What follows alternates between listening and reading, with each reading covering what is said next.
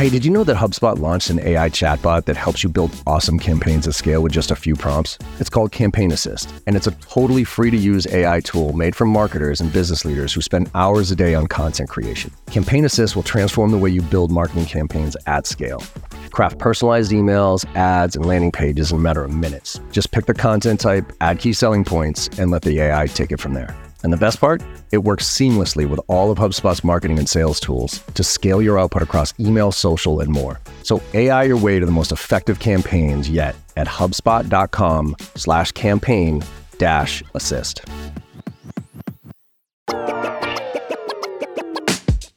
Hey everyone, welcome back to Make It Happen Mondays, where we talk about sales, business, entrepreneurship, personal growth, mental health, and everything in between with guests who I truly respect and I think make a positive impact on the world around us. Now, today's conversation is with my good friend Jeffrey Gitomer. Now, if you don't know Jeffrey, everybody thinks I'm the OG in sales. No, I ain't even close. Jeffrey Gitomer has been around for a long time, and he is the true OG of sales. He's got 17 books including the Little Red Book of Sales, which is still the number one selling book in sales to this day. And Jeffrey and I have a lot of fun. This is this is old school sales right here. Jeffrey is an old school salesperson. Tells a lot of fun stories about his original days, knocking on doors, cold calling in New York City. He's also a Philly fan, so we have a lot of fun between the Boston Philly thing, and we give each other a lot of shit. So this one's a fun conversation. Hope you enjoyed it. Let's make it happen.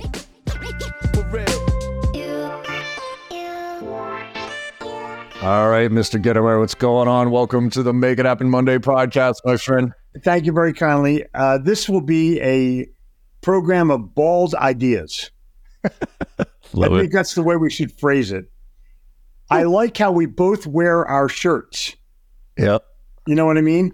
My shirt has my name on it. Yours doesn't. It should have your name on it. That's just Branding. Yeah, I get it. even if it's little.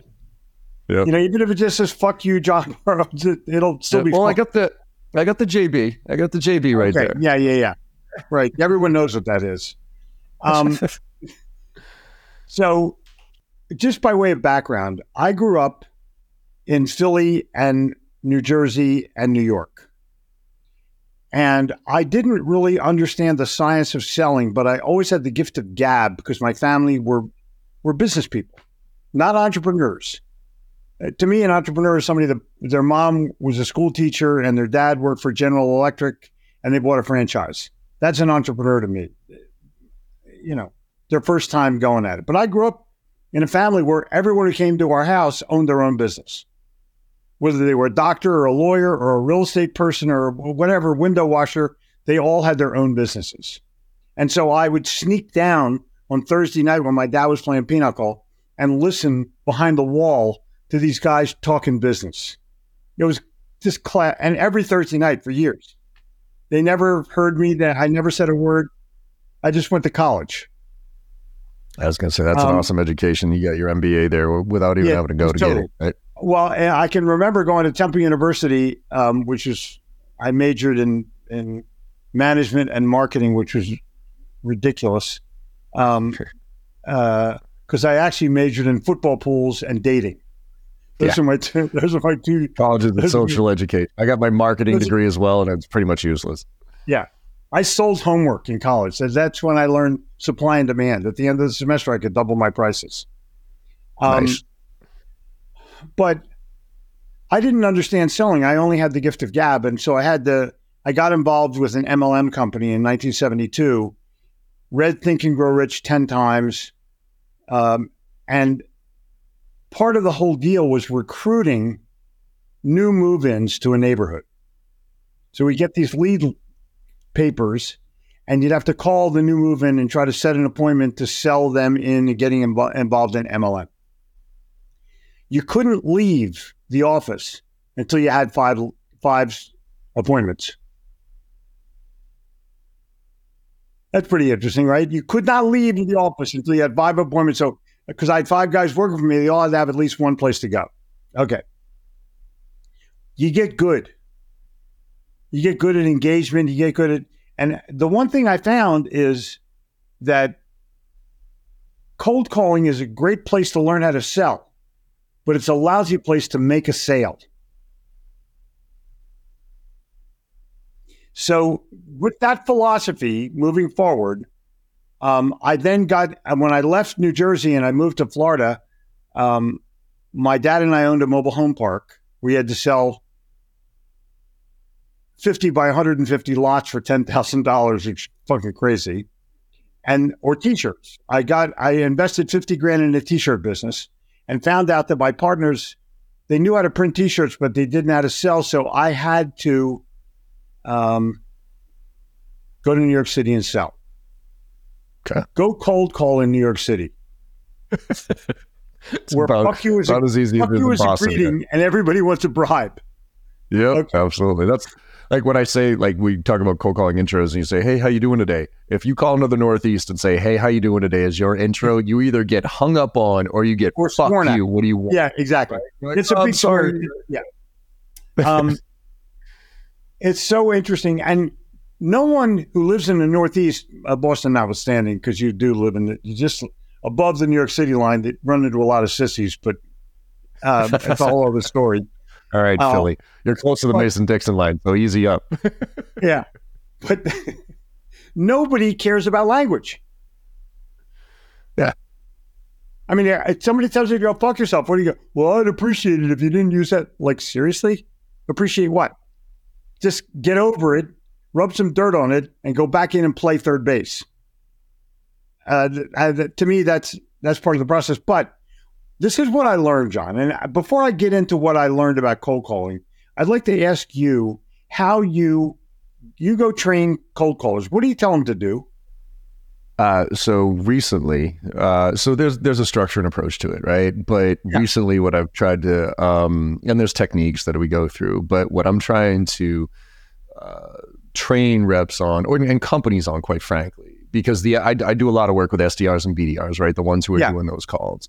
And my firm belief right now, especially with the AI stuff, is that that is going to become a, a roll up under marketing and operations, and and it's going to be used as uh, more of like uh, a company's marketing and approach, right? So these kids aren't going to be making calls, but they're going to be pushing buttons and everything else to set up full cycle sales. But where cold calling, I say, is still important, is you actually mentioned it. It's a great place to learn how to sell. So brand new into sales, I still think you need to get your teeth kicked in so that you figure out grit. And second of all, if you think of it more as a marketing function where it's an impression point, I tell reps all the time they need to be mini marketers right now. Every single impression, it matters, right? Whether it's a cold call with a voicemail, a tweet, a retweet, a comment on a LinkedIn post. I look at cold calling more as marketing right now than I do as sales. That's interesting. And I think that's probably the right approach. Um, as I explained earlier, when I was setting five leads a day for MLM, it was for all new move ins to the neighborhood. So I would say, are you looking to earn a few extra dollars while you're here? And that was my lead in question to sort of set the hook. And then I say, well, if you come in for an appointment, I also know the 10 best restaurants in the, you know, I grew up here. So I know every place you can go, and I'm more than happy to help you. And I would get people to, I- could set appointments because I learned how to get personal and fill their need rather than mine. Okay, but this is what I did, and I'm revealing this literally for the first time on any podcast, and it's only because I actually respect you. And uh, not a lot of people do, but I'm in that club. I'm, I'm okay, no problem. So here's the deal. I had two partners in the t-shirt business, and we would sit around and brainstorm who did we want to sell a shirt to? Not who am I going to cold call? Who did we want to sell a shirt to? And we would target. We'd brainstorm the idea. What do we want to sell them? How are we going to do it? What's the pitch? And from there, we would actually print a sample of their shirt. 500 bucks it cost. Didn't care. Didn't care. Okay. Um, and then I'd go to New York and bang on the door. So it wasn't a cold call, it was a targeted cold call. Big difference. Okay. And I don't, when people say uh, shit about themselves, it's, it's only, it's only bragging if it's not true. My closing ratio for targeted cold calls in Manhattan is 100%. Taking that approach of right, making the T-shirt, and so taking so the approach of me through it. brainstorming the idea. Yep. And then going prepared. Yeah. And then master salesmanship takes over. Mhm. I go and make my How you get pitch. that meeting though? How would you get them? So let's let's let's hone in on that cold call. What was the well cold call? I put that in quotation marks. When you brainstormed the pitch, you came up with the idea, you printed the T-shirt, and put the five hundred bucks in. Now, with all that strategy, and you say this is the client I want to go to. What's the call? What's the email? What's the one that gets that person so I'm, to say? I'm at their door. I'm at their door literally, and I have some kind of a strategy, and I'll show you one. I have one um, on my shelf. Uh, I'll show you that in just a couple minutes. But this is what would basically happen. I would go in and explain the call, explain the T-shirt business, give them an idea, and they would say every time, "Can you make me a sample?" And I would say, "Sure." Um, if you like it, how many will you buy? If you like it, how many will you buy? And and I'd wait for a number. And I'd say, okay, well, if you love it, how many will you buy? And then I would take my tie off, open up my shirt like Superman, show them their shirt and say, do you like it or do you love it?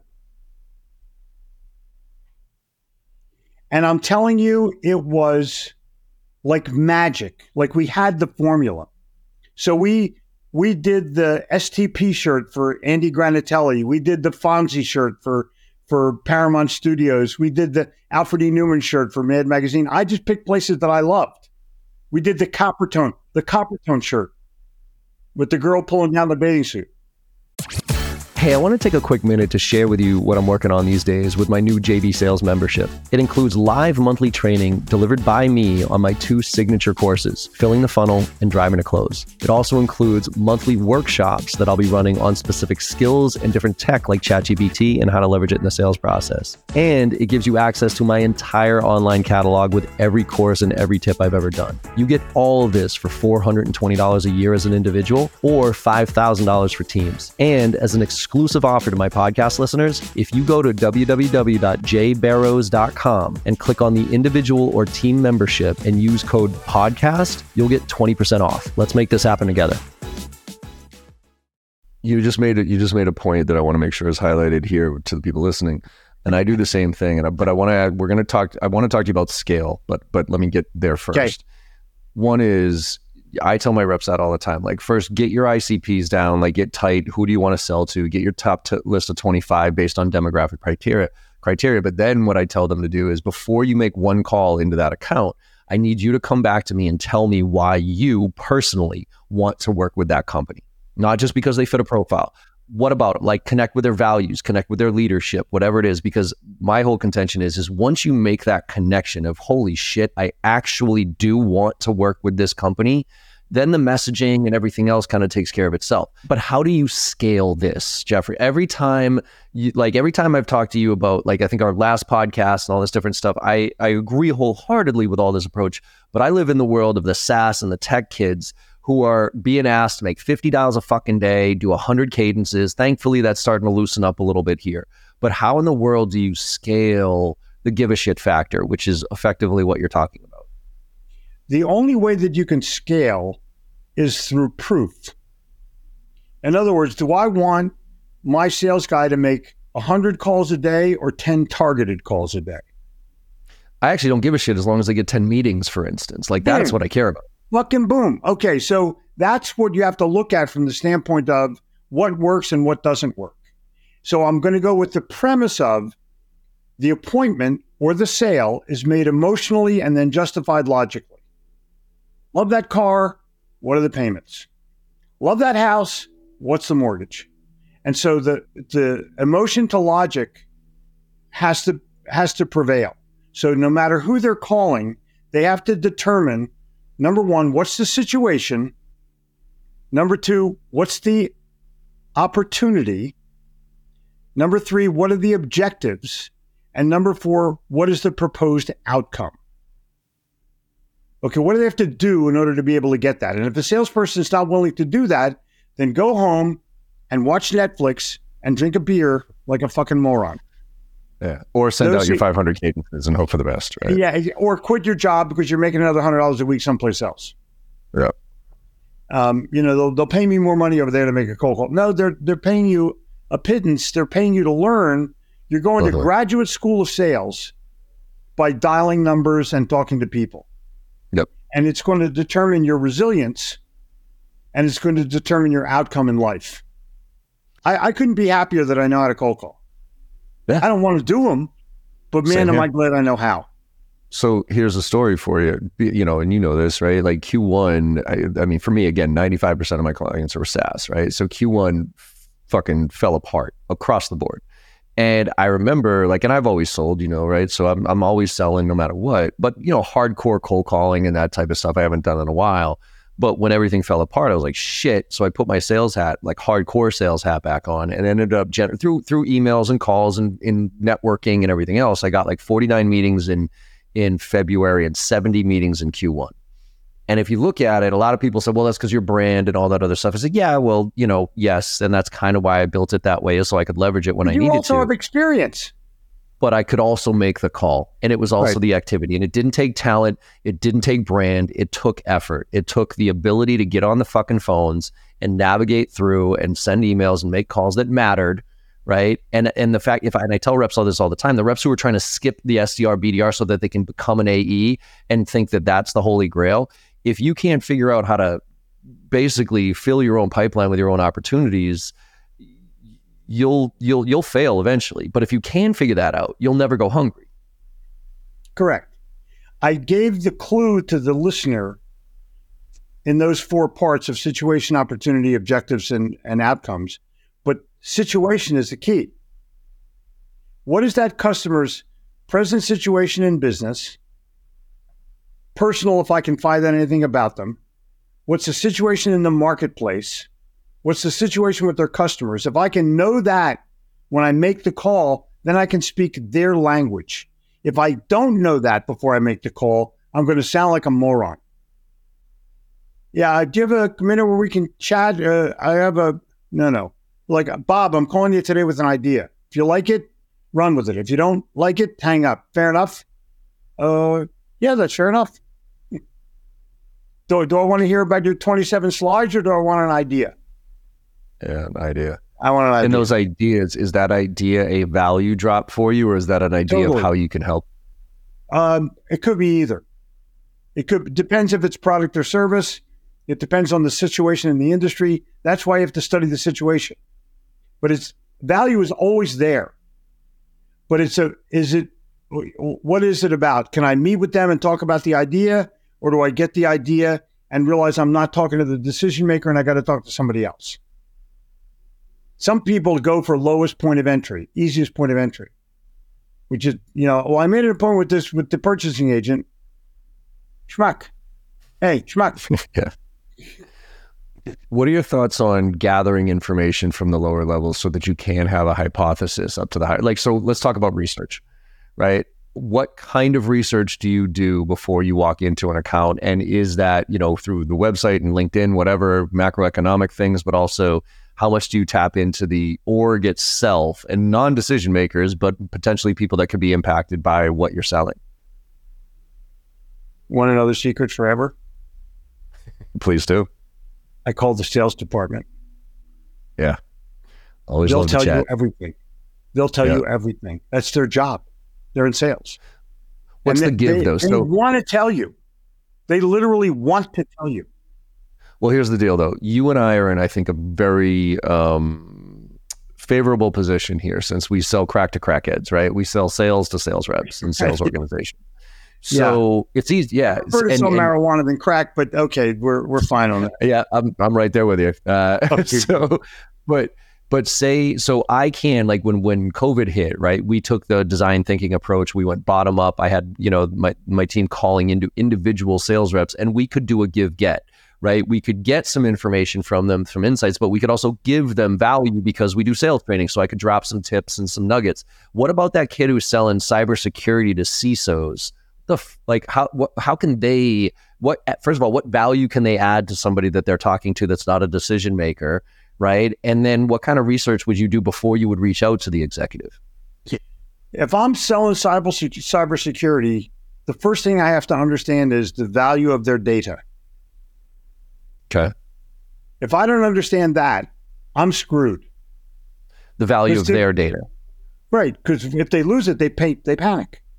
Right. If something happens and something goes down, their email goes down, their website goes down, they're panicked.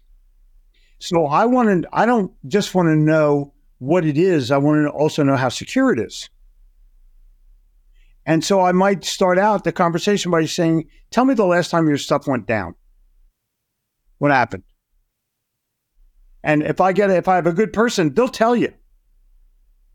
And has it happened well, since well, then? Well, what are you doing to build that trust? Though, hold on a second. What are you doing to build that trust for somebody to un- to uncover that for you, especially on a, on an initial call? Like I got, I got it. You and I are got a thirty minute discovery, right? Yeah. Well, here's the deal. While you're talking to me, I'm googling you. I'm I'm on my yep. keyboard and I'm uh-huh. hitting, you know, John Barrows and return, and I'm seeing what pops up. If nothing pops up, I'm dealing with a fucking nobody. So I'm going to challenge that that rep, that that BDR, whatever he is. I want him to be Googleable. What has he written about the industry? Where's that posted? Does he have his own website, yourname.com, and a one page website that says how I treat my customers? And if you want to go two pages, show pictures of your kids. So, kids, ugly as they are, ugly as they are, kids and how I treat my customers. That's that's a two pager. It's nothing. Or or I would if I am going to have an appointment with somebody, I say, could you please Google me before our call? And that way, I'm I already have a I, I have a way in the door. They've already looked at my at my you know YouTube channel, or they've they've read something that I've written. That's the whole thing. And it doesn't start out that way, but you have to work at it. And so you have to have the discipline that says, I don't, I can't go home and have a half a bottle of wine with dinner and think I'm going to succeed the next day. Yeah, You're screwed. Yep. And so many people do because they're working on a salary plus bonus plus whatever, and they're doomed to mediocrity. Doomed to mediocrity. So I always wanted no, I don't want a salary. Just give me a commission. That way I, I eat what I kill. I'm fine with that. And I have the incentive to go kill more. If I make a sale, I don't stop. I go make another one. That's the best time to make a sale. All right, taking a quick break here to highlight some of the other incredible podcasts on the HubSpot Podcast Network. You have to check out the Science of Scaling podcast hosted by Mark Roberge. Mark is the founding CRO of HubSpot, a senior lecturer at Harvard Business School, co founder of Stage 2 Capital, and actually a good friend. He's even been on the Make It Happen Monday podcast a few times. Each week, Mark sits down with some of the most successful sales leaders in the tech industry to learn the secrets, strategies, and tactics to scale their company's growth. One of my favorite episodes is one of the more recent ones around the diligence of marketing and sales leadership roles with Sydney Sloan and Adam Aarons of Drata. Sydney's actually another good friend of mine and has a ton of insights into the CMO role. This episode is jam packed with insights on sales and marketing alignment, evaluating potential members of your leadership team, go to market alignment, and much more. Listen to the science of scaling wherever you get your podcasts. How have those characteristics changed? So I'm I'm 100% with you. I was always scared to shit of um, you know being 100% commission up until I was, and then I loved it because I was like, man, I'm a I'm a pretty self motivated person, but man, you need more motivation. Realize when you wake up in the morning, you ain't getting paid if you don't go out that door.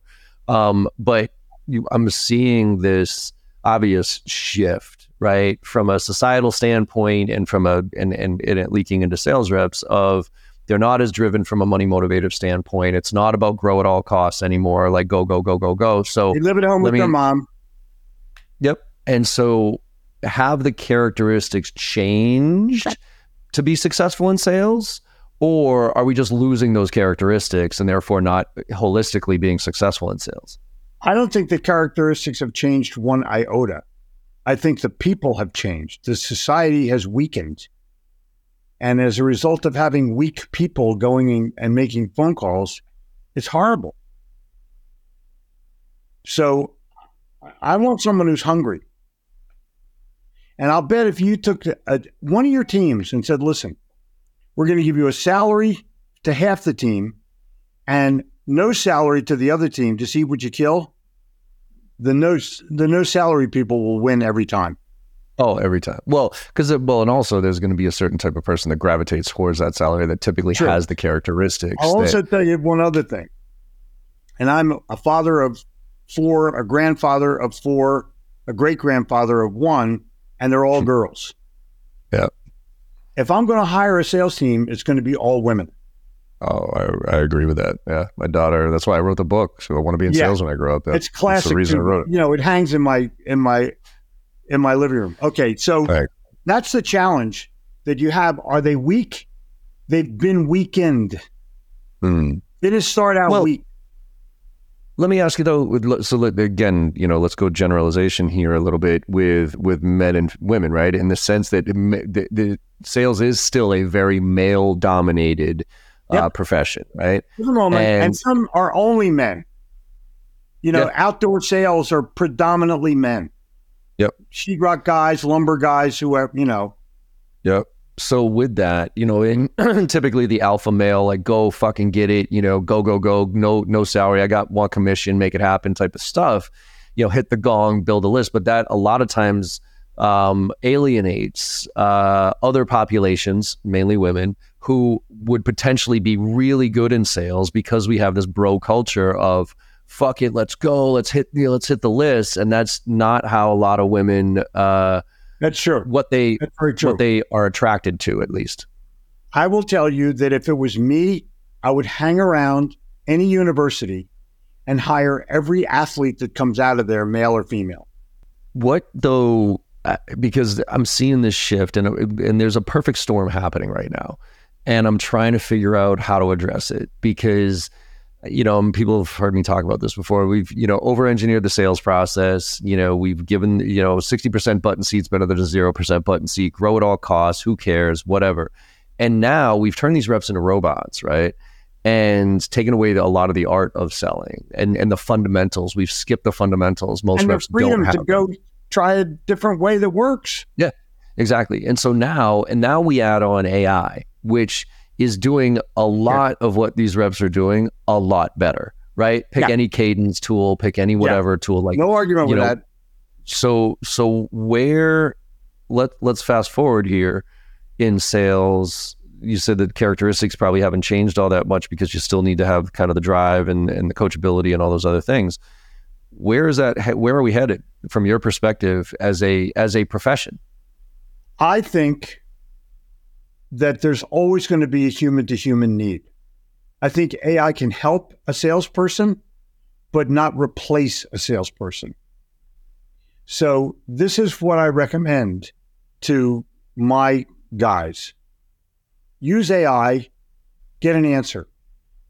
When you get the answer, you have to customize it to the person and put a little bit of feeling behind it, a little bit of emotion behind it, because AI is a computer with no emotion and no humor. So I'm going to challenge the person. You can you can take the AI response, and I I think it'll save you a lot of time if you do, but it's not going to make it stick because if your competitor is using the same AI, you're going to sound exactly. Wait, somebody just said that yesterday. Well, it's funny you say that, right? I, there's a post that I did a, a, few weeks back where I got super pissed off because I, I posted something on uh, about an LMS, and I was like, man, I wish I would have had this resource a long time ago. I would saved a bunch yeah. of money, right? And within five minutes, there was like six or seven comments on LinkedIn that all mirrored the exact like it wasn't the exact words, but it was the exact like approach, right? They just changed a couple of them, and I was like, son of a bitch. I'm like, they're letting they're letting AI do auto posts and auto comments right. on LinkedIn. Yeah. And I went off on it. I took a screenshot and I even sent it to LinkedIn and I said, look, this is an existential threat. If you are not going to prevent this, this platform will be trash within the next year. And so the the point of like just uh, to your point, I, I have the same conversation, which is automation automation versus augmentation, right? Augment the sales rep. Don't automate the sales rep because as soon as you figure out how to automate, say you did a good job, right? Say you figured out the prompt, the best prompt in the world to write the best email, whatever. Well, then I don't need to pe- spend hundred thousand dollars for a rep to sit there to send that prompt out. I can just take that prompt and do it myself. Of course, that's not going to work though. In the long run, that will not right. work. What will work is collaborate with AI, and I'm going to. This is. Um, Here's the secret to think about there's a difference between artificial intelligence and actual intelligence. Mm-hmm. And you have to combine them. If you combine them, you win. Now, if you will give me the luxury of 30 seconds to go to the back of my library and come back, I'm yeah, going to give you an actual creative idea that I had to sell a t shirt in New York City on a cold call. Okay. It's what I did for three years in Manhattan. Three okay. years. And keep in mind, they want to tell me to go fuck myself. Yep, immediately. And and and they want to bribe. there you go. They all want a bribe. Yeah. Not some. They all want a bribe. I had a buyer from from Sears, rest their soul, um, who took me to his home on Long Island and showed me what other people bought him. nice. And I'm talking about a boat, a car. I'm not talking about little shit. Yeah. Got it? No, yeah. Wouldn't, no. Would not give that guy would not give that guy bread. Give me 28 seconds. Yep. Pontificate everything you know about cold calling in under a minute. right, I will I will pontificate as you go. I was a subscriber in college Mm-hmm. to Mad Magazine. nice. Everyone knows Mad Magazine. Of course. When I had my shirt factory, I said, we have to make the Alfred E. Neuman t shirt. We have to. He walked in and said, I'd like 5,000 of these statues, please. And they go, I don't think we sell mm-hmm. them. I said, Well, you need to find out. If You're in New York, you can say anything you want. Oh. So she comes back and says, We don't make them anymore. I said, Listen, 5,000. Can you get me somebody that can potentially get them for me? Some guy comes out who was the whatever. We don't make them anymore. Like, go away. I said, I want to talk to Bill Gaines. Bill Gaines was the publisher of Mad Magazine. His, his title was Publisher and Chief Bigot. But he's the guy who invented the comic book. Jesus. Got it? Okay. Long white hair guy. Okay. Yep. So Bill Gaines comes out and says, We don't fucking make them. Go away. And I said, All right, forget that. I'll take 5,000 Alfred E. Neuman t shirts. He said, We don't have them. I said, I do. And I opened up my shirt and I showed him this. nice. And he goes, Get in my office right now. Get in my office right now. Got it? Because I blew yeah. him away with being prepared. It was a prayer because suppose they said they could make me 5,000 of these things. now you got to come up with a cash to buy those things. Right. Yeah. But, I, okay. So I end up selling him 50,000 shirts. Nice. On a cold call. Nice. Because I was prepared. It was fun. I have an autographed copy of his of his biography. Um, you know, dated so I know exactly when I made the cold call. And that's that is the the the challenge that a salesperson is not willing to accept. They want to dial. They don't want to plan. So I'm a planner, then a dialer. And and that gives me the freedom to win. And I think that's the difference, right? The, and it's funny because when I used to make a lot of cold calls, people would ask me, right, hey, is this a cold call? And my answer to that was, and this is, you know, Boston John being an asshole, but it was legit. It was always, well, it depends on what you mean as what you mean as a cold call. And they'd be like, "Excuse me." I'd say, if you're talking about a cold call being a list of names that are that I have that I am just droning through with a with a generic pitch to to try to sell you something, then no, it's not a cold call. Um, because I've done my homework. I, I I've been on your website. I know what you all do, and there's a purpose behind my call. So, do, you know, if you consider that a cold call, well, then sure. Um, but I actually consider it more of a warm call because I, there's a purpose behind it. And I, you know, and I would usually get a conversation, well, what do you know about us type of thing, right?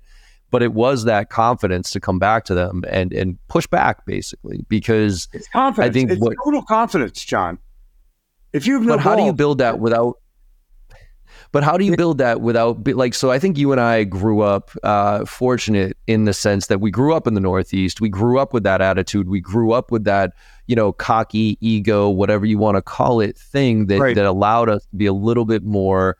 Hey, fuck you. I think I know what I'm talking about here, so I can push back on you. Most of the rest of the world, man, just does not have that DNA. So how do you build the confidence at an early age as a sales rep to be able? First of all, preparation I think builds confidence, obviously. But how do you build the confidence to to not immediately fold when somebody throws you that objection, to not immediately crumble when they say I'm not interested, get me off this list, or walk into the the, the office and say get the fuck out? If you teach that kid that most sales are made after the seventh no, and I don't know where somebody got that number. It's an old number. They probably pulled it out of their ass. But mm-hmm. if they if they realize that they're going to get rejected a couple of times, then you're cool. Now, there's a response that I created in 1993 that is the best objection response ever.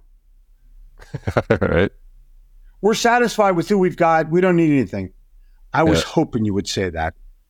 Nice. Yeah. And whatever your price is too high. I was hoping you would say that.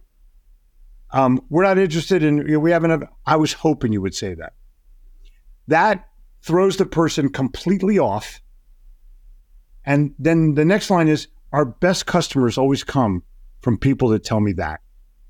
Hmm, so like if you'll that. just give me another couple of minutes, I promise you, I'm going to provide value to you. And you at that point, you can throw me out if you don't. And, you know, totally 100% up to you. Is that fair enough? Is that fair enough? Is my close. That fair enough.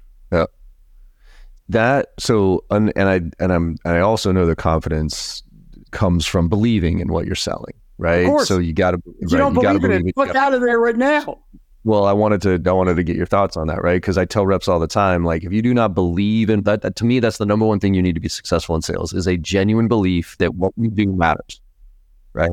So if you're let's go back to those younger sales professionals don't have as, as much you know uh, experience as you and I do you know, looking for an SDR job, whatever. They get one at some cybersecurity. They could give a shit about cybersecurity, but it's paying the bills. How do they how do they end up how do how do you coach or how do you suggest they because we all don't give a shit like I didn't give a shit about copiers when I was selling Xerox copiers but I believed that Xerox was the best copier in the in the industry and so how do you get reps to understand or believe if they're selling something that they just it's not their quote unquote passion you know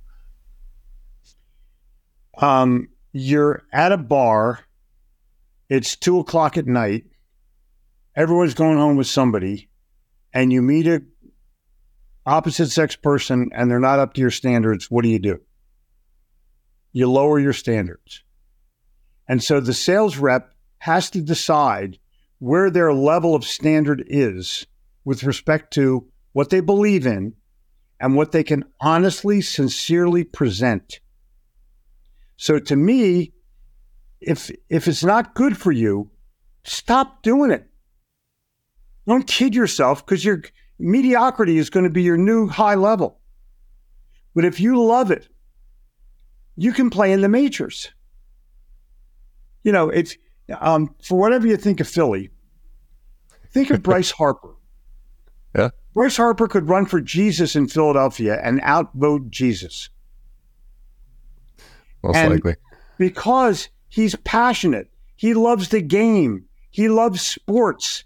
He's he's an athlete. He's prepared for the game. He practices. He does, you know, and and he goes to Sixers games and he goes to Flyers games and he goes to the Eagles game. He's he's just a fan.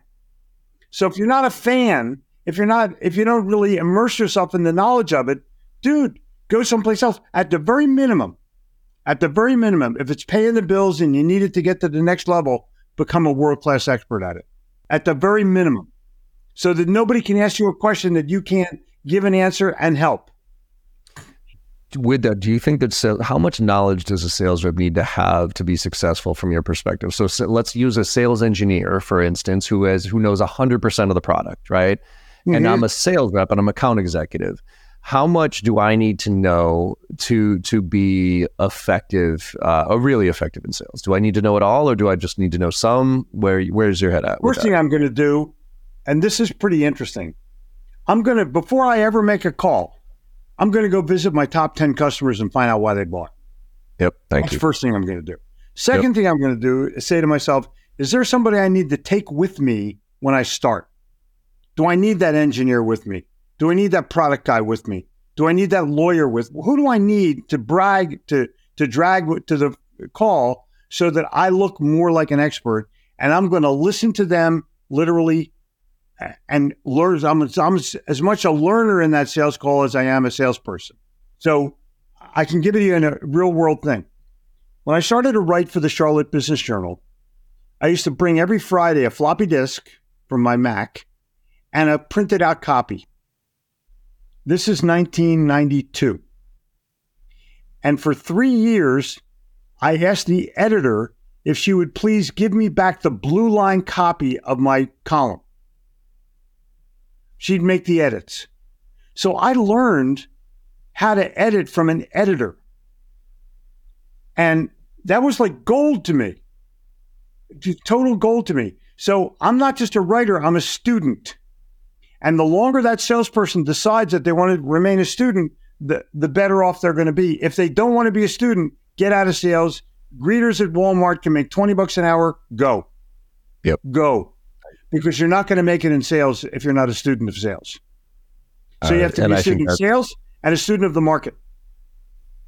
And that's what I was going to say. It's like you can have, you don't necessarily have to have passion or like a hundred percent belief that your product is the best product in the world. That definitely helps, and that that transfer of enthusiasm. But you got to be a student of it. You got to be a student of sales. You got to love sales.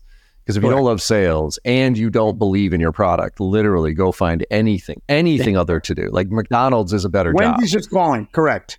Exactly. Yeah. So you need to flip a burger um, and and roll. But yeah, I mean, look. Or maybe it's another field that doesn't have sales in it. Right. Well, or maybe it's marketing, maybe it's customer success, maybe it's something like that. Yeah. It's just you know, it's still going to marketing. That's what I've always said. Yeah. yeah. like if I could, so that I, I, was the opposite. If I couldn't market, I I went into sales. but, um, but yeah, I think that's. I mean, you you did the same. Like when I was at Thrive Networks, when I was selling outsourced IT services, I didn't know what the fuck I was talking about. But this is what this is really where um, I started to understand how much belief mattered, right? Because with with IT services, I would sit in server rooms and I would literally sit there in the freezing ass cold server room asking engineers, like, what the fuck does that thing do? How does that connect to that? And I got enough of it. I, I, I wasn't, I didn't know how to configure a router or a server, but I knew how the NAT and DHCP and those type of things and how they worked. And so I was able to at least speak to it and get to a point where I was adding value no matter what. So no matter what conversation I was in, I was able to either ask the right question or provide some level of insight, but I wasn't able to go deep. And that's where I would bring in the engineer or whoever else. But at least I was able to add value. And I think that's the piece where you have to know enough about your product or service to add value to any conversation, right? Whether it's on a cold call, an initial call, a discovery call, or whatever. Because if you are not adding value into that conversation as me receiving it, then what the fuck's the point of you, right? And I'm just going to cut you out of the equation 100% and go to your engineer, go to your need, VP of sales. I, don't, I obviously don't need you. Therefore, right. you're out. And that's the difference between a guy that shows his slides and mm-hmm. a guy that has an idea. In in 1908, Orison Swett Marden said, "The world makes way for the man with an idea," hmm. and it still holds. Yep. It still well, holds. Let's let's finish up on this. Is what do you suggest to those reps? So let's say they're listening to this. They're like, "Yep, I get it, man. I wish you know I want to I want to go all in on quality and do my research and really care, but." I'm being asked by my boss to make 50 dials, 100 dials, and without the answer being go find another fucking job, which is a legitimate answer. Um, yeah. What do you how what approach do you take? You suggest that rep take to to uh, downward pressure on them to do things that you and I both know are not going to be successful? What do, what do you suggest that rep do? How do they approach their boss, their manager, the rep their team? has to decide that he or she is going back to college and they're Right. going to sales university. And when they wake up in the morning, they're listening to something that will inspire them or they read something that inspires them. They're going to get in their car and there's something by Zig Ziglar, there's something by Earl Nightingale, there's something by you or me that they can put Mhm. into their machine and listen to it and get to that call and be inspired. When when Dennis Waitley created his cassette program on winning in 1977. I was going from Bean Blossom, Indiana to Chicago, Illinois to talk to my then customer about a full year of consulting. And I listened to the entire cassette tape series on the way to Chicago. And I didn't quite finish. I got to Chicago and there was still one more tape and I listened to that in the car in the parking lot. I blew past the gatekeeper. I blew past the CEO's secretary. I walked into the guy's room who I knew. There were people in the room, and I said, Excuse me, Mel, sign this. I got to go to work. And he did. And that, what happened? You were inspired by somebody else telling you you can do it, or this is three things you can do to be able to make it happen go listen to Earl Nightingale, dude. Go go listen to, to Dennis Waitley. Go go listen to people that can inspire you to win. And then go listen to some detailed stuff that uh, John or I creates that will help you get to that next level. But become an expert or go home. Become And an I expert or where- go home. Oh. And I think that's the middle ground that most people are in. They're in purgatory. They don't want to do what their manager's asking, but they're also not willing to put in the effort off hours to to get better or to try a different approach. And I tell people all the time, like, look, if whatever your boss is telling you, fucking do it, right? Because I'll tell you right now, like, especially brand new, if you're first, second, third year in, in sales and you don't do what I tell you to do, that's the fastest way of getting fired. Because I got to figure out whether you can actually even put in the effort first. But if if I'm continuously telling you what to do and and you don't like it, well, don't just bitch to me. Create a side hustle, but that side hustle better be sales and your thought process on the approach, so that you can then come to me with, "Hey, John, I did it your way, and this is what happened, and I did it my way, and this is what happened." Uh, You know, the results are better over here. Do you want me to keep doing this or this? And if they tell, tell you to keep doing their way when it's not as effective, that's when you walk away. Yeah. I'm going to throw you what I what I recommend to salespeople. Whatever your boss tells you to do, whatever the training program is at the company, whatever the deal is, that's 50% of your time. The other 50% of your time is self education. The great Jim Rohn formal education will earn you a living, self education will earn you a fortune. And you have to decide how much of a fortune you want to earn by how much you decide you're going to self educate. I am a student. I'm, I'm older than everybody but I still spend an hour a day reading and writing. Why do Mhm. I need to do that? I don't know. So far, it's working. I'm going to do it another 30 years and then that's it. I'm going to quit. So I'm looking at this from the perspective of okay, I this is how it has worked. I'm not going to Yeah. stop that. I'm not going to, you know, I, I I can't explain it in detail. You can only live it, Yeah. and you have to decide if you're going to live it or not live it. It's just that simple. And if you're coasting, go coast someplace else. sales is not the career for you if you're looking to coast. I make the analogy to golf, right? Like you can never hit a zero in golf, right? You can't be perfect in golf. So, or you're, or let's call it perfect. You can't hit an 18 in golf, right? Um, so you can always get better. And it's the same thing in sales. Like if you think you're the best at whatever it is, I promise you there's somebody better than you. And so if you're not constantly looking to upskill and, and that's why the best the best reps, the best athletes, let's go back to the best athletes. Um, they want to be coached. They, they they demand to be coached because if they're not learning something new, they get bored out of their mind and they go find somebody who will push them. Exactly. But let's talk about ethics for just one second, okay? People go play golf for business. Mhm. Hey, I took my client out to play golf. I took my customer out to play golf, whatever. Okay. Yeah.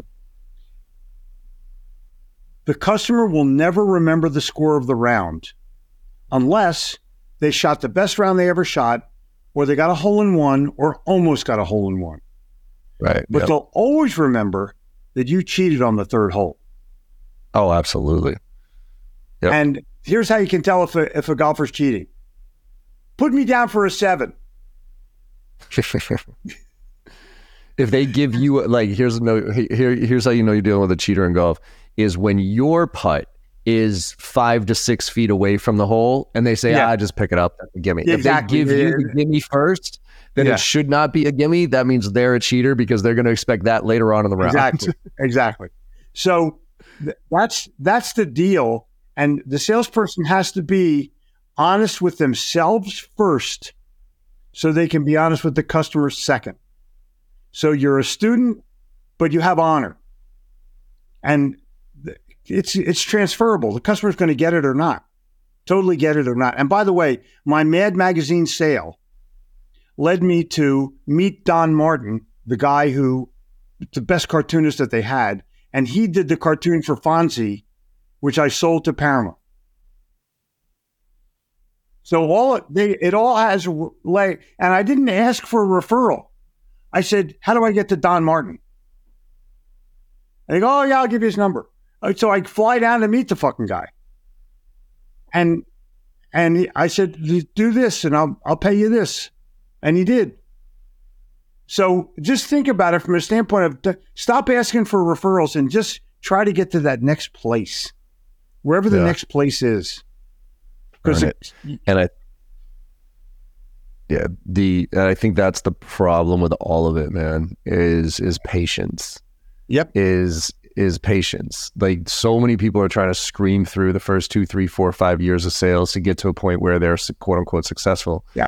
I, you know, I, I I had my head down for twenty fucking years, like literally twenty years. And when I go back to those seventy meetings in Q1, a lot of it were favors that I pulled from people because I could Mhm. right? Because I always had that, you know, business networking, international, BNI, givers gain, right? That that was Yeah. ingrained into me early in my career, obviously through my parents as well. And so I just did whatever I could to help other people out, and it all came back around eventually. listen, this is a great meeting. We need to do Yeah. this again. I say we keep going, man. It's too late. I you and I could like. talk sales. You, you and I could talk Oh, yeah. sales for fucking Yeah, for, for team ping pong. ages. Okay, so my people will call your people, and we'll do another one. Is that cool? Let's do another. Let's do it on your show. Uh, so I'm in. I'm totally in. all right, brother. Hey, tell people where they can find it. I mean, if they don't know Jeffrey Gitomer, Yeah, just then go to Gitomer.com kind of- or buy the Little Red Book of Selling and, you know, read it. You can't hold Little it up Red- against Red- the Little Red. Book. How many downloads? How many how many sales are you still getting on that book? Um, it has already sold more than 5 million copies. It's the largest Shit. selling sales book of all time. Yeah. And we just came out with the 20th anniversary. That's I didn't bananas. change one word. I just added the backstory to the book and a Yeah. bunch of full page quotes, and it, it'll still it'll sell more in one year than most sales books sell in a lifetime. Yeah. Wow, Isn't that it's, crazy? it's it's a staple, man. Uh, It's it's I know. unbelievable. So, and you got seven. You got your your seventeen total. Seventeen books. Yeah, Is that what 17 you got? books. Just go to Gitomer.com. G I T O M E R.com. Love it, And man. uh, my, call my people, and then they'll call your people. All right, brother. Awesome. Good talking to you as always, Jeffrey. And uh, thank you everybody for joining as always. Look, there's a fun conversation. Hopefully got you thinking a little bit more. Go check out Jeffrey's shit. And look, always, always, always, like I say to everybody at the end of all these podcasts, go out there and make somebody smile today. Because no matter how bad your day went or how good or how bad you think it went, if you make somebody smile today, know you had a good day. And the world needs a lot more of that right now. So thank you all very much, and I will see you on the other side. I hope you enjoyed that conversation as much as I did. With your support and our incredible guests, we're one of the top sales podcasts out there right now, and I can't thank you enough. Now, to keep the momentum going, it would mean the world to me if you could go and leave a five star review on your favorite podcast platform and share some of your favorite episodes with your network. Also, check out my new website, jbarrows.com, where you'll find even more ways to engage. There's a ton of free content, and you can also get trained from me directly as an individual or for your team. Look, I'm out there selling every day just like you are, and I'm doing my best to stay on top of all the latest trends in sales and technology. So if you're looking to level up and you give a shit about this profession of sales, let's connect and make it happen together.